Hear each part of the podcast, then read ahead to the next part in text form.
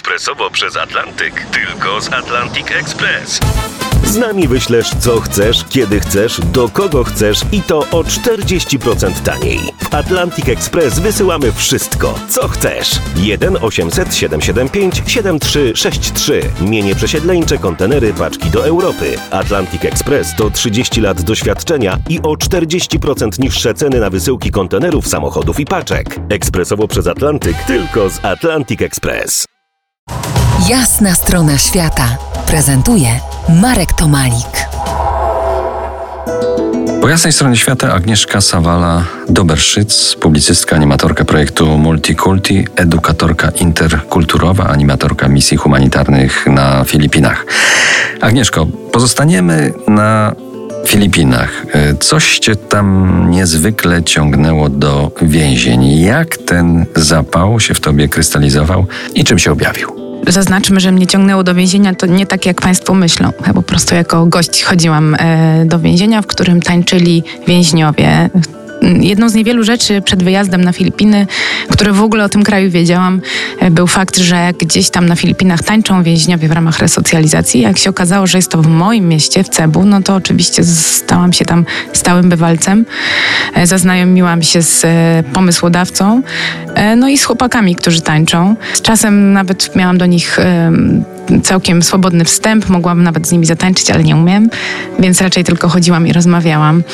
Poznawałam ich historię, uzależniłam się totalnie. Wracałam do nich e, co najmniej raz w miesiącu. No, po czym wróciłam po pięciu latach, gdy wróciłam właśnie pomagać o po tym jeszcze opowiemy, O tym jeszcze opowiemy, co to się tam stało za pięć lat. Ale powiedz, to tak sobie można wejść do więzienia w Cebu, na Filipinach, w mieście i pooglądać, to, to znaczy co, to jest jakaś atrakcja to jest po części atrakcja turystyczna na pewno. Aż tak, czyli tam z grupą taką można, turystyczną? Można było, bo chwilowo to nie ma, e, nie, nie, ma miejsca, ale czytałam, jestem na bieżąco, że ma to powrócić. I raz w miesiącu ci więźniowie tańczą właśnie dla publiczno publiczności, dla, dla sędziów, dla decydentów, żeby pokazać im, że że się resocjalizują, że ćwiczą, że są sprawni fizycznie, to im zajmuje dużo, dużo czasu, nie mają czasu na inne głupie myśli i że są um, po prostu zrehabilitowani i są lepszymi osobami. No ale to tak po wierzchu trochę, a ty robiłaś, e, z tego co ja wiem, reportaż. Powiedz, czego nauczyła cię ta historia i e, czy rzeczywiście to w tych więźniach tam coś zmienia, czy to nie jest takie po wierzchu?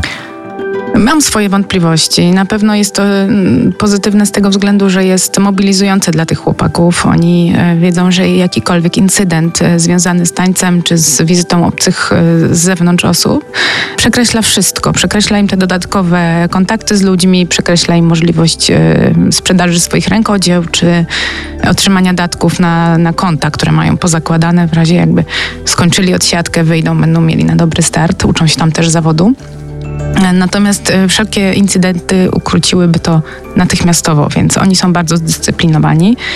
Jeśli chodzi o szczegóły, jakieś takie wgłębianie się w to, czy oni muszą, czy chcą, e, to faktycznie nie dowiedziałam się wiele. Nie wiem, czy w czym problem, ale jedno jest pewne, takie rzeczy możliwe są właśnie na Filipinach. Tam każdemu gra w duszy, każdy tańczy, śpiewa sprzedawca w sklepie, chirurg pewnie przy stole operacyjnym też tańczy i śpiewa. Za kilkanaście minut ostatni fragment naszej rozmowy. Obiecuję, że powrócimy do tańczących.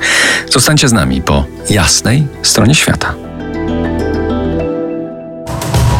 To jest jasna strona świata w RMS Classic.